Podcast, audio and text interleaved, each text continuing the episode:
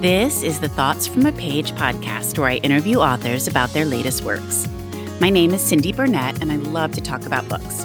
If you have any comments, questions you want me to ask authors, or feedback for me, feel free to contact me through my website, thoughtsfromapage.com. If you enjoy these podcast episodes, you should check out the Literary Salon tab on my website and sign up for our newsletter. We are hosting some fabulous online events in 2021. Today, I am interviewing Melissa Croce. Originally hailing from the Pacific Northwest, Melissa currently resides in New York, where she works in publishing. When she's not working, she can be found reading tarot cards, watching hockey games, and spending way too much time on the internet, which is how Single and Forced to Mingle came to be. I hope you enjoy the episode. Welcome, Melissa. How are you today? I am doing, you know, I'm calling it pandemic fine as well as you can be during a pandemic. So that's me. How are you? I like that pandemic fine. I think I may steal that from you. yes, please do. Well, why don't we start out with you telling me a little bit about Single and Forced to Mingle?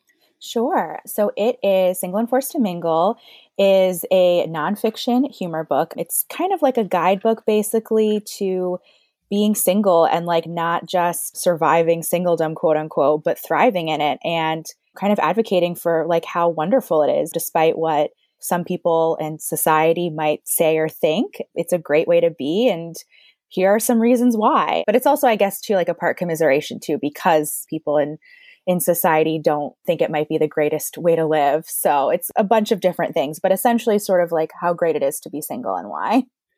Well, as I was reading it, I was thinking a lot about some of your points with that. And I guess I just hadn't thought about it in a while. I do think there are two types of people people that feel like people d- wouldn't want to be single. And so they ask a zillion questions. And then I think there are people who kind of understand that everybody's different and some people are comfortable one way, some people are comfortable another. But I do think that you can get a lot of questions related to being single and a lot of inappropriate questions.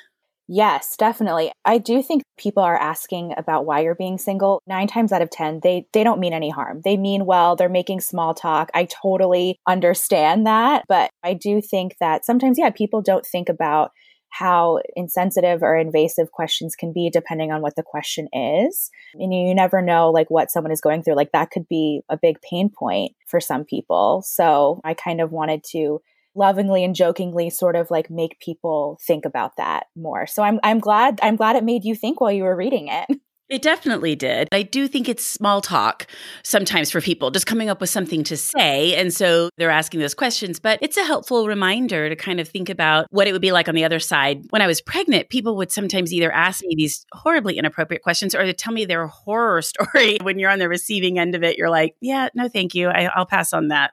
totally. Like, yes, like read the room. Like, there's also a section in the book too about specifically like why millennials aren't having kids. So, this book is for single people, but I think even if you're married and maybe you don't have kids or I think that there's there's a certain like progression of your life that people think that it should take like get married, have kid, have one kid, have two kids, like all of these different things. And so honestly i wanted this book to sort of be like about validating people's choices whether you you do take that tr- more traditional route or you don't i think all of your choices are are fine and, and should be validated and i wished and hoped that society valued them equally Absolutely. And I thought your point about why millennials aren't marrying was very interesting. And I'd heard some about the school debt and obviously climate change too, but I just thought those were interesting points and I was glad you included them.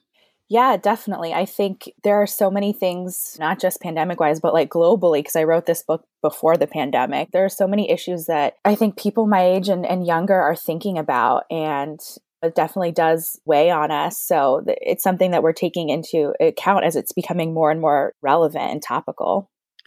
How do you think the pandemic has impacted the ideas in your book and sort of single and forced to mingle? We're not doing a ton of mingling right now. Yeah, so I think it's kind of a twofold thing. So one, yeah, you're you're having to mingle in person in less, right? So there's certainly you don't have some of the aspects in there like you're not going to necessarily like run into your ex on the street like that sort of a thing. I think that virtual events I think have their own challenges for sure. I think if I was writing this during the pandemic, I definitely have a section on like virtual event and dating etiquette and not letting yourself get too burnt out. Because I definitely think those have their own challenges. And then on the other hand, I think that a lot of what this book advocates is like being okay being by yourself, both emotionally and physically. Think there's like I think one quiz about like telling me your ideal like weather and then like I'll give you a hobby and like honestly like a good chunk of those hobbies you can do you can do during quarantine. So, yeah, I think in some ways obviously like you kind of have to shift what being forced to mingle and like how you're being forced to mingle, right? Like that the vent the medium might have changed, the concept hasn't. And then yeah, using the book to figure out how how to be okay on your own in that way. Well, I had read the book in the last couple of days, and then I was in the car and they were on the radio talking about the holidays and some people having to be by themselves or families not being together as much. And I thought about your book and I thought there are some good ideas in there for things like the holidays when you might be by yourself more than you were planning to be, and some good ideas for what you could do to keep yourself occupied.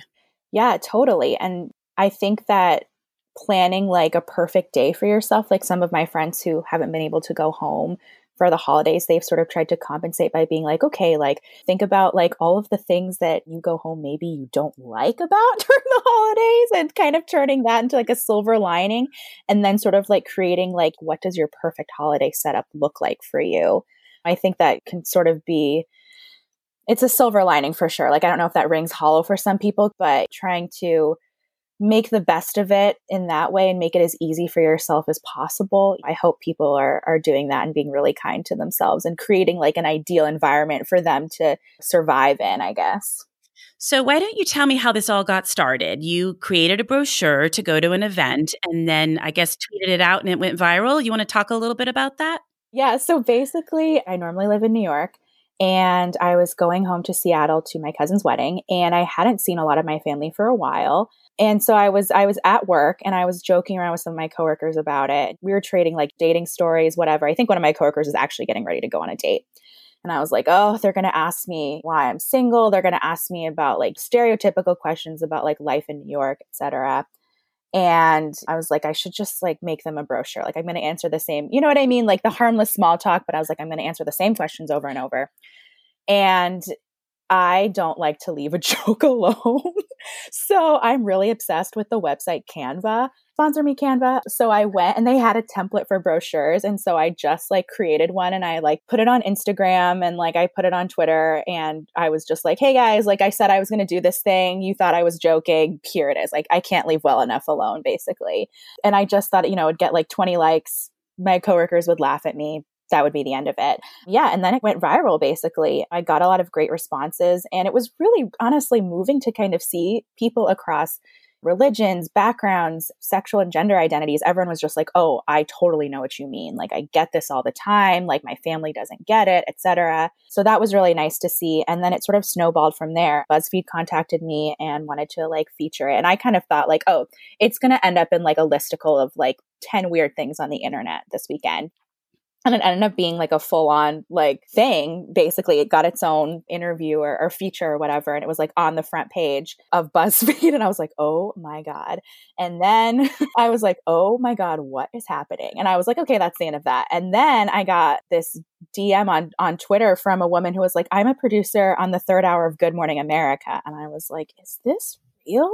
So I was like, you know what? I'll just give her my phone number it, whatever. And she called and it turned out to be legitimate. And then I ended up going on what was at the time the Strahan and Sara show and went on TV with them. And and yeah, it really did snowball. And a couple of my friends who are in the publishing industry were like, you should make this into a book. I was content with my like seven seconds of fame. I was like, like who would want like who wants this? So like, yeah, I mean, it got some laughs, but who who would read this? But they really helped me develop the idea. And here we are, basically. So, well, that's such a great story. I just love that. Yeah, it's been very, I mean, the word I keep using is wild because I don't know how else to describe it. It's just truly it's all been it's all been happening to me in some ways it still hasn't sunk in even though it's been like a year and a half at this point was it immediately viral i would say fairly immediately like i remember vividly I think I tweeted it out the day before my cousin's wedding. And I just remember like checking my phone, like on the way to the wedding and being like, I'm like, this is like doing numbers. I was like, there's a lot more engagement. Like I'm getting, it'd be like, oh, I'm getting 100 likes and then 200 likes like five minutes later. And it just kind of, it snowballed that way. It did actually happen very quickly. I think BuzzFeed contacted me within like five days of me tweeting it out. And then Good Morning America called like contacted me i think the day that i did the buzzfeed interview and then I was on TV the week after. So I think in total, between when I tweeted it out and when I went on Good Morning America, it was like 10 days or something ridiculous. It's funny to me. Sometimes those things will happen like that.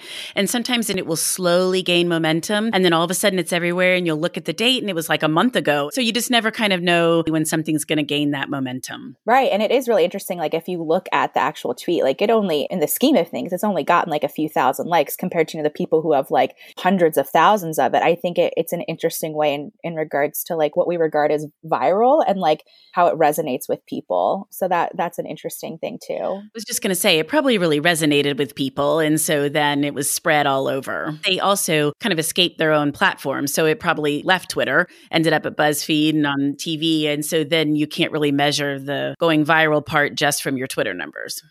That's true. You're so right. I didn't consider all of the all of the different mediums and yeah, and how that all that encompasses viral. I just kind of thought of it as like being yeah confined to like one platform and, and how it looks there. But no, that's that's such a great point. I never considered it that way. Well, I really enjoyed the book and I loved the format that you use the quizzes, the kind of Mad Lib format. I really liked the patron saints. So there's just a lot of fun stuff in the book. I got a chuckle out of it, but it also really made me think. I'm so glad. That was kind of like my dual hope was that I think it's hard to try and be intentionally funny. I think that the way I talk about things, I like to consider myself to be a thoughtful person, but I also kind of like to bring humor into it, especially like self deprecating humor to keep it from being too serious. I also think the whole saying of like you can catch flies with honey more than vinegar. So I like the way to, to make people think and come to it gently of their own conclusions as opposed to just forcing it down their throat. Of course, there's a time and a place for that, but I didn't think it was this topic. and I mean, I think we've just lived through that for the last three or four months with all this political stuff. And I do think you see that when someone is screaming and yelling and calling people names online, you're going to just turn away. If someone's trying to make valid points in a kind, thoughtful way, and like you said, sometimes it's still funny, you're going to be much more likely to listen.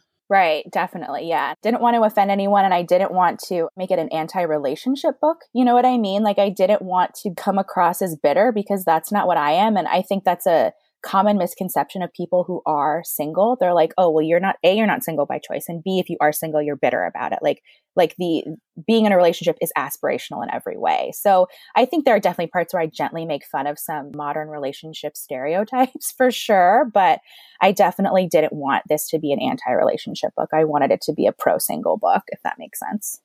It does. And I think that's what you did. Some people may want to be single their whole life, but some people may not want to be. And you're not advocating like single for the rest of my life. You're just advocating it's okay to be single and that's great. And there's lots that you can do to enjoy that. Totally, absolutely. And I love love. I love to read rom-coms. I know we'll get into it later but with like book recommendations, but like I am not anti-love either, but yeah, I just I just want single people to get to get their their due. I just want them to or us rather. I just want us to be validated. Be like our choices are valid. Being single is is just as valid as being in a relationship or being married.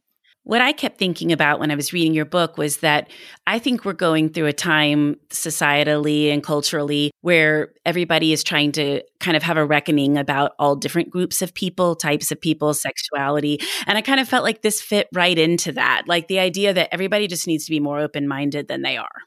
Yeah, absolutely. I think that it's kind of one of those things where I think about it's un, it's unfathomable to me when people get angry about other people's quote unquote lifestyle choices, especially when they're not hurting you. And I think that's something I've had to learn growing up and becoming an adult is in regards to having control over your choices and other people's choices. And like the end of the day, like who's it hurting? You know what I mean? Like if no one is being hurt here, if everyone is consenting and healthy and happy, then there's really no skin off my nose how someone lives their life. And I, I wish more people understood that at the end of the day.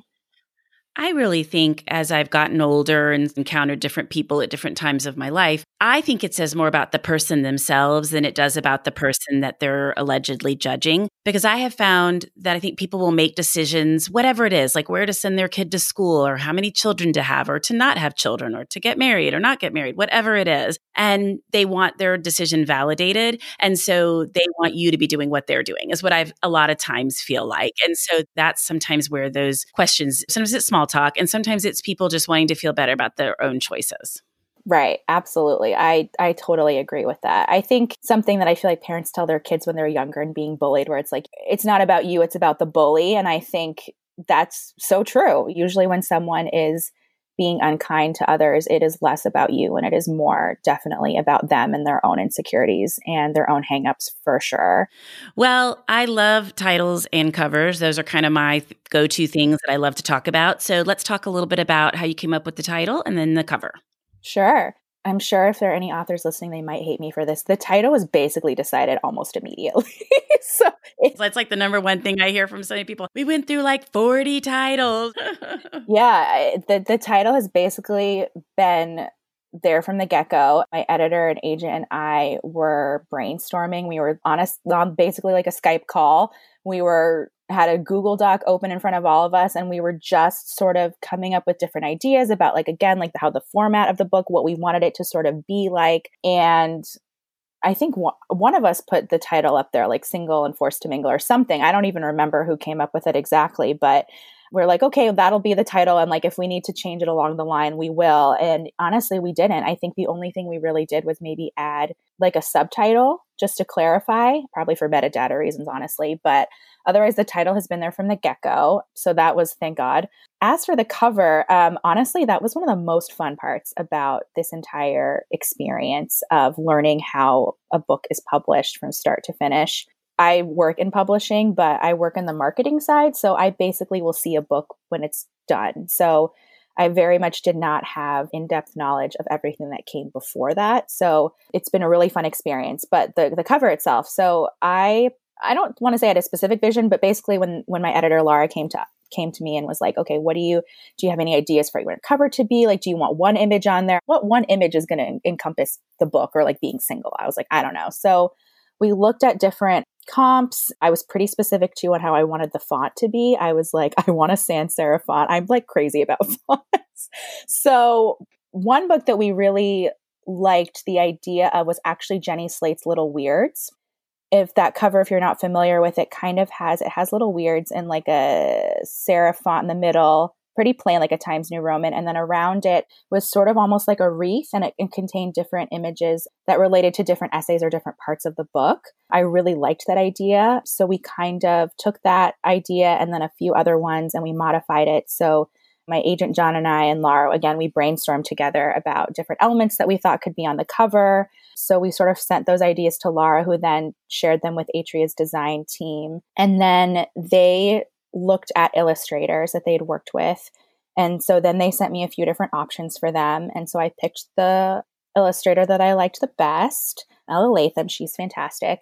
And then she drew a mock up for me and I looked at it. And then I would send, I think I had like two or three rounds of changes and everyone was really, really nice and patient about it. I didn't want to be like too demanding of an, of an author. You know what I mean? I didn't want to be a diva, but there were definitely some things that were very important to me that I wanted on the cover. Like, for instance, I wanted to make sure, like, I'm a woman of color, and I wanted to make sure that the figures that were both on my cover and then the spot illustrations throughout, I wanted to make sure that there were a variety of different types of people represented and shown, especially people of color. So that was really important to me. But everyone was so wonderful to work with.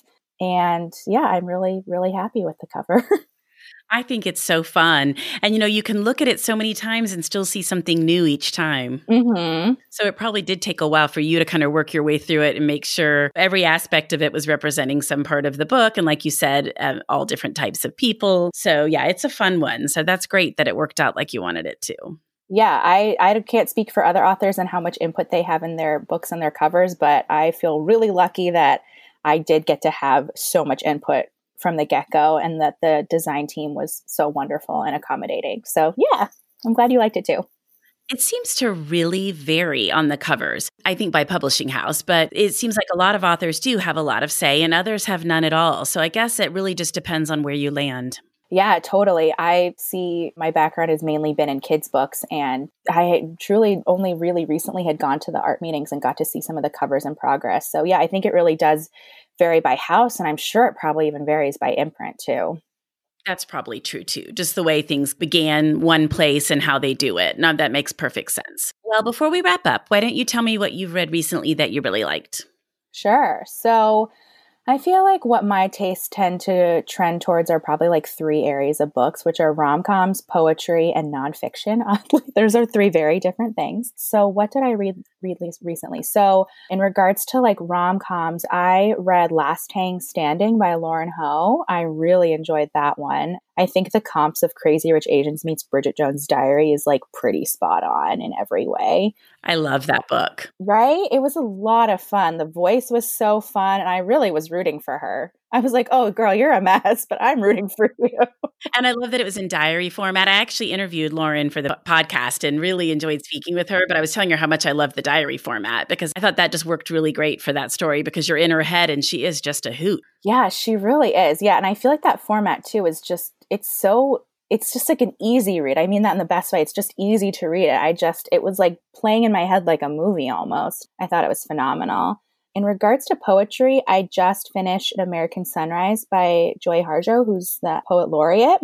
I think that's one of her, her latest volume, and that was really phenomenal. She's a Native American poet. She writes just so beautifully, especially about nature. And she talks about in American Sunrise her ancestors' journey when they did basically like the Trail of Tears, like the US government forced her family's tribe out of, I believe they were in I want to say like Mississippi, somewhere in the deep south, and sort of like their journey and how she as an adult wanted to retrace that journey, both literally and physically, and then both um, and then emotionally as well. So she she explores a lot of those themes in her poetry, and it's just beautiful. I really recommend it.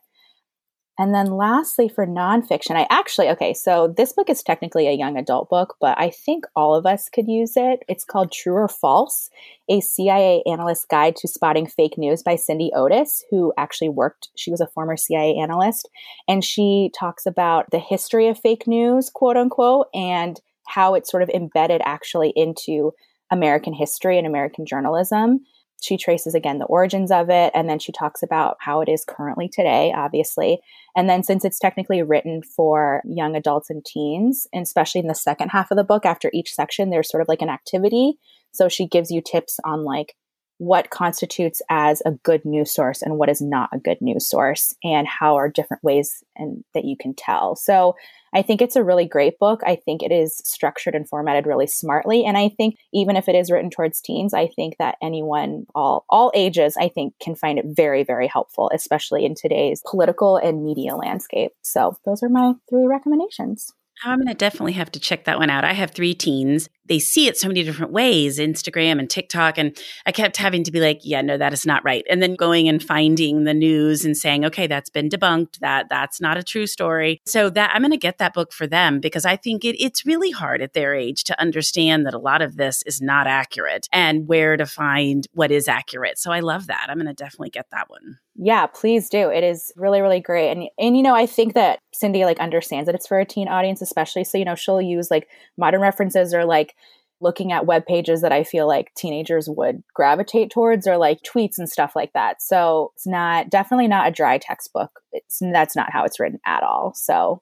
I hope they enjoy it. I hope they learn something. I definitely did. I thought I was pretty media literate and I definitely learned some things. So I think there's some kind of documentary that's come out maybe in the last six or eight months that's uh, kind of sounds a little bit like that too, but not necessarily geared to teens, but talks about the media landscape and, and how skewed things have gotten. And I keep meaning to look it up and watch it, and I haven't had a chance to yet. And now for the life of me, I can't remember what it's called. It's supposed to be very good and helpful with that. So maybe when I'm looking for this book, I will also stumble across that. yeah, you can do a you can do a multimedia presentation to your kid. They're going to be like, Mom. Well, thank you so much, Melissa, for joining me today in the Thoughts from a Page podcast. I really enjoyed talking about Single and Forced to Mingle. Thank you. Thank you so much for having me. I've also really en- enjoyed our conversation, and I hope anyone listening uh, checks out the book and enjoys it. Thank you so much for listening to my podcast. If you like this episode, and I hope you did, please follow me on Instagram and Pinterest at Thoughts from a Page. Tell all of your friends about the podcast and rate it wherever you listen to your podcasts. I would really appreciate it. Melissa's book can be purchased at Murder by the Book, where I work part time, and the link is in the show notes. Thanks to KP Regan for the sound editing, and I hope you'll tune in next time.